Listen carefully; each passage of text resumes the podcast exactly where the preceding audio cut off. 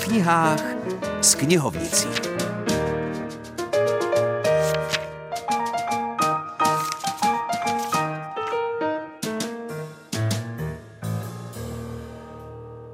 Dobrý den, pře od mikrofonu Filip Černý. Dnes se vám hlásím z knihovny v Českém Krumlově, kde už je připravená paní Helena Jelínková z dětského oddělení, která si pro dnešek připravila jednu nádhernou, bohatě ilustrovanou a hlavně hravou encyklopedii. Kniha velkého formátu, plná krásných ilustrací, dětství slavných od Mozarta po Einsteina, seznamuje děti s 25 slavnými osobnostmi světových dějin, vědy i kultury.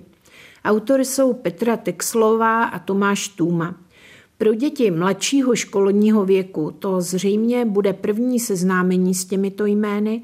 Starší děti a nakonec i dospělí si můžou zkusit podle indicí uhádnout, kdo z představovaného dítěte vyroste. Po odklopení postranní části listu knihy se čtenáři dozvědí správnou odpověď. Směsice představovaných osobností je velmi pestrá. Jsou to jednak notoricky známé postavy Pocahontas nebo Thomas Alva Edison, ale i takové, s jejichž uhádnutím bude mít problém i dospělý čtenář, pokud zrovna není fanouškem Jane Austenové. Z profilu každé osobnosti se ale dozvíte, jaké bylo dětství i začátky té které osobnosti. Velmi pěkné jsou připomínky dětských her, které mohlo dítě v dané zemi hrát. Víte třeba, co to bylo Serso, které hrála malá Marie Sklodovská, pozdější Marie Curie? Bylo to chytání kroužků na tyčky. Málo kdo asi bude vědět, že chlapec Edmund Hillary, pozdější přemožitel Mount Everestu, v dětství rád včelařil. Nefertity mohla hrát hry se záhadnými názvy Mehen a Senet, bratři Limierové si vyráběli kaleidoskop a budoucí slavná šanzoniérka Edith Piaf se na ulici seznámila s pétank i s hazardní hrou z kořápky. A víte někdo, že malý Wolfgang Amadeus Mozart při svých cestách s otcem a sestrou po panovnických dvorech Evropy, kde vystupoval jako zázračné dítě, tesknil po psíkovi jménem Bimperl, kterého zanechal doma v Salzburgu? A teď úkol pro vás. Uhádnete mě? I found my thrill on. Tak když jsme v rádiu, tak jsem se pustil do zvukové nápovědy. Určitě jste poznali Louise Armstronga. I tomu je věnována nesmírně zajímavá kapitola v knize Dětství slavných od Mozarta po Einsteina.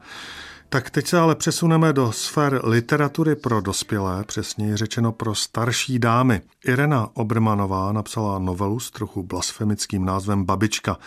I když správně by se kniha spíše měla jmenovat Babičky, protože jimi se to v knížce jen hemží.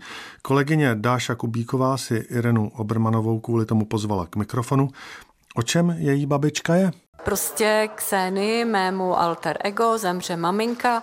Ksenie je smutná, urnu z určitých důvodů nechá v autě a jak je rozhozená, tak zapomene to auto zamknout.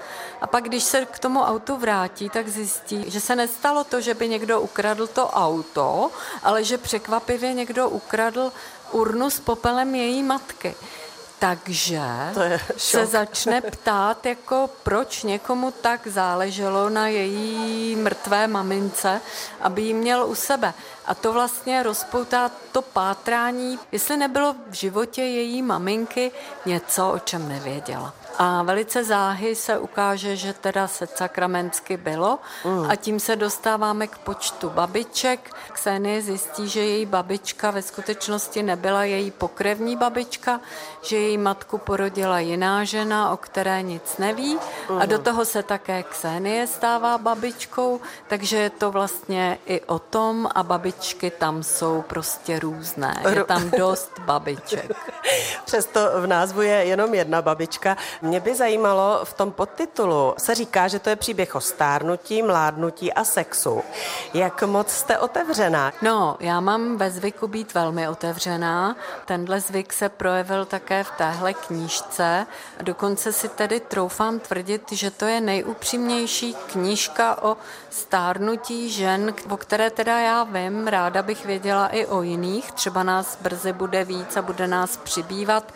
A i podle reakcí čtenářek, kterých je opravdu hodně a jsou opravdu krásné a dělají mi obrovskou radost, tak mám ten dojem, že vlastně poprvé se o tom opravdu až na dřeň mluví.